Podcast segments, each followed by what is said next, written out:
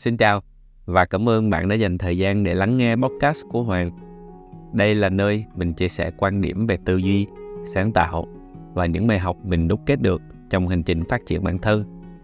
Mình hy vọng bạn sẽ có được những giây phút thoải mái và tìm được những thông tin hữu ích.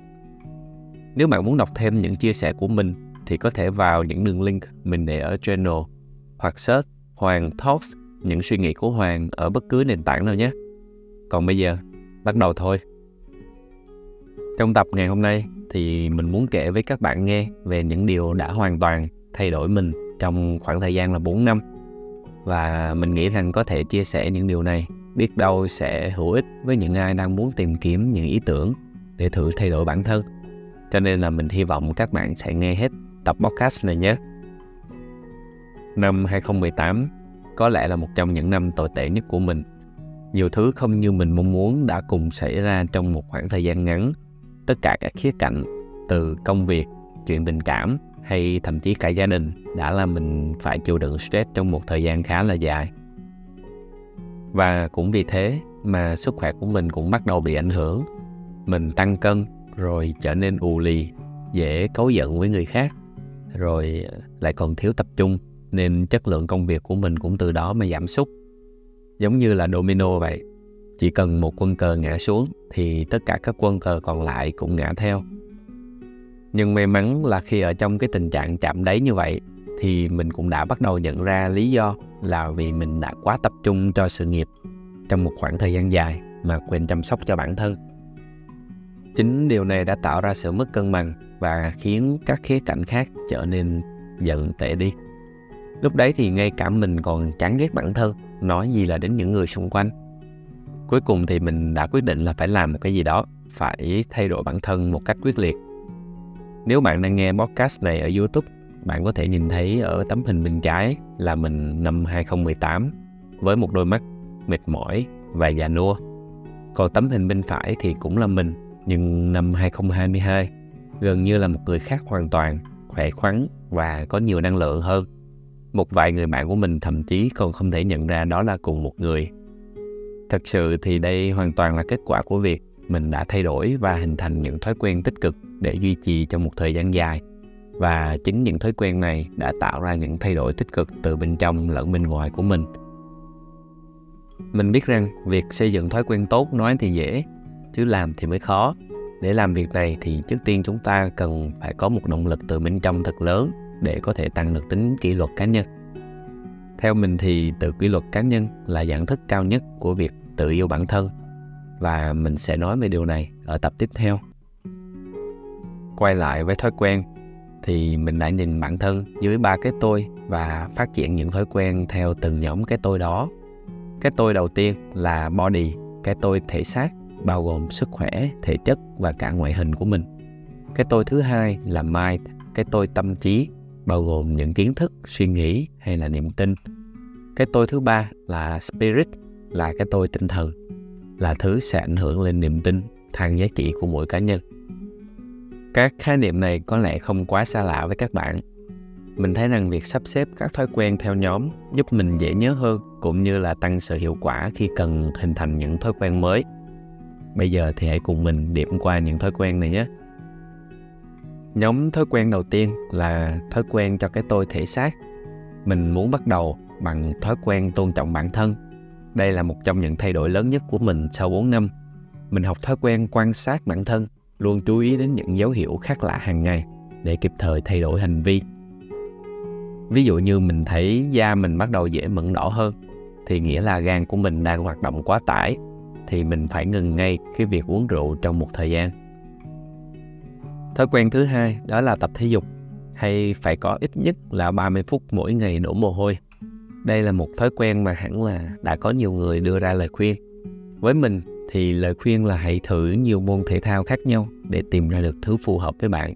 Và quan trọng hơn cả là kiếm được một người bạn chơi cùng. Mình đã tập với huấn luyện viên cá nhân trong liên tục 4 năm với cách tự tạo động lực cho bản thân là hẹn giờ tập trước rồi bạn ấy sẽ tới sớm hơn khoảng 15 đến 30 phút để ngồi chờ mình. Lúc đó thì mình vì sợ cái cảm giác có lỗi với người khác nên hôm đó dù mệt cỡ nào mình cũng sẽ xách đồ lên mà đi tập. Thói quen này còn vô tình dẫn đến thêm các thói quen tốt khác đi kèm, như là vì tập mệt nên phải uống nhiều nước lọc hơn, hay mình phải chịu khó ăn uống lành mạnh để không uổng công tập tành. Thói quen thứ ba đó là quan tâm đến ngoại hình. Cũng vì quan sát bản thân và chịu khó tập tành cho cơ thể cân đối, nên mình cũng bắt đầu để tâm đến vẻ bề ngoài nhiều hơn. Gọi là nhiều hơn nhưng mà cũng ở chỉ mức độ vừa phải như là luôn giữ cho cơ thể sạch sẽ, chọn quần áo phù hợp với dáng người và tóc tai thì luôn gọn gàng. Tranh thủ luôn mỗi lần cắt tóc thì mình sẽ gội đầu để thư giãn. Không cần ngoại hình phải quá đẹp hay là cầu kỳ, chỉ cần xuất hiện với vẻ ngoài chỉnh chu thì cũng là thể hiện sự tôn trọng người khác và dễ có thiện cảm hơn từ họ. Thói quen cuối cùng cho nhóm thói quen cái tôi thể xác đó chính là ngủ đủ. Không nhất thiết là phải đi ngủ quá sớm mà mình chỉ cần ngủ đủ theo giờ giấc của riêng mình. Vì có một câu nói như thế này, nếu thế giới cho bạn 99 vấn đề, ngủ sẽ giải quyết 98 trong số đó. Nhóm thói quen thứ hai là nhóm thói quen cho tâm trí và thói quen đầu tiên đó là không dán nhãn cảm xúc. Mỗi khi đối diện với sự vật, sự việc hay là hành động của một người nào đó, mình sẽ cố gắng không dán nhãn ngay nó là điều tốt hay là điều xấu để mình có thể nhìn vào đúng bản chất của nó. Vì thành kiến thường khiến chúng ta có những cái nhìn sai lệch. Chẳng hạn như là khi nhìn vào một ly nước và thấy nó vơi đi một nửa hay là đầy một nửa mình không muốn xem đó là thái độ lạc quan hay bi quan mà chỉ đơn giản là thấy lượng nước chỉ bằng một nửa sức chứa của ly. Thói quen thứ hai cho tâm trí, đó là mình chủ động nói không nhiều hơn, không chỉ với người khác, mà cả với những nhu cầu giải trí ngắn hạn của bản thân, để có thời gian cho tâm trí được nghỉ ngơi. Thói quen thứ ba mà đối với mình, đây là một thói quen rất quan trọng, đó là dành thời gian ở một mình và chiêm nghiệm lại mỗi ngày, hay còn gọi là self reflection vì nó giúp mình nâng cao được khả năng tự nhận thức bản thân. Tự mình có thể nhận diện và có thể hình dung ra được những hành vi nào mà mình thường hay lặp đi lặp lại trong cuộc sống. Và dựa trên kết quả của những hành vi này, mình có thể đánh giá được liệu mình có đang đi đúng hướng mà mình mong muốn hay không. Về vấn đề này thì mình sẽ chia sẻ sâu hơn ở trong một tập khác nhé. Và thói quen cuối cùng cho tâm trí đó chính là sự tò mò. Đây thì không hẳn là một thói quen mà nó là bản tính của mình. Mình không ngừng đặt câu hỏi và đi tìm câu trả lời cho những thứ xung quanh, và chỉ dừng lại khi có câu trả lời tạm thỏa đáng với điều mình đang tò mò. Thực sự thì quá trình này đã giúp khai mở tâm trí của mình rất nhiều.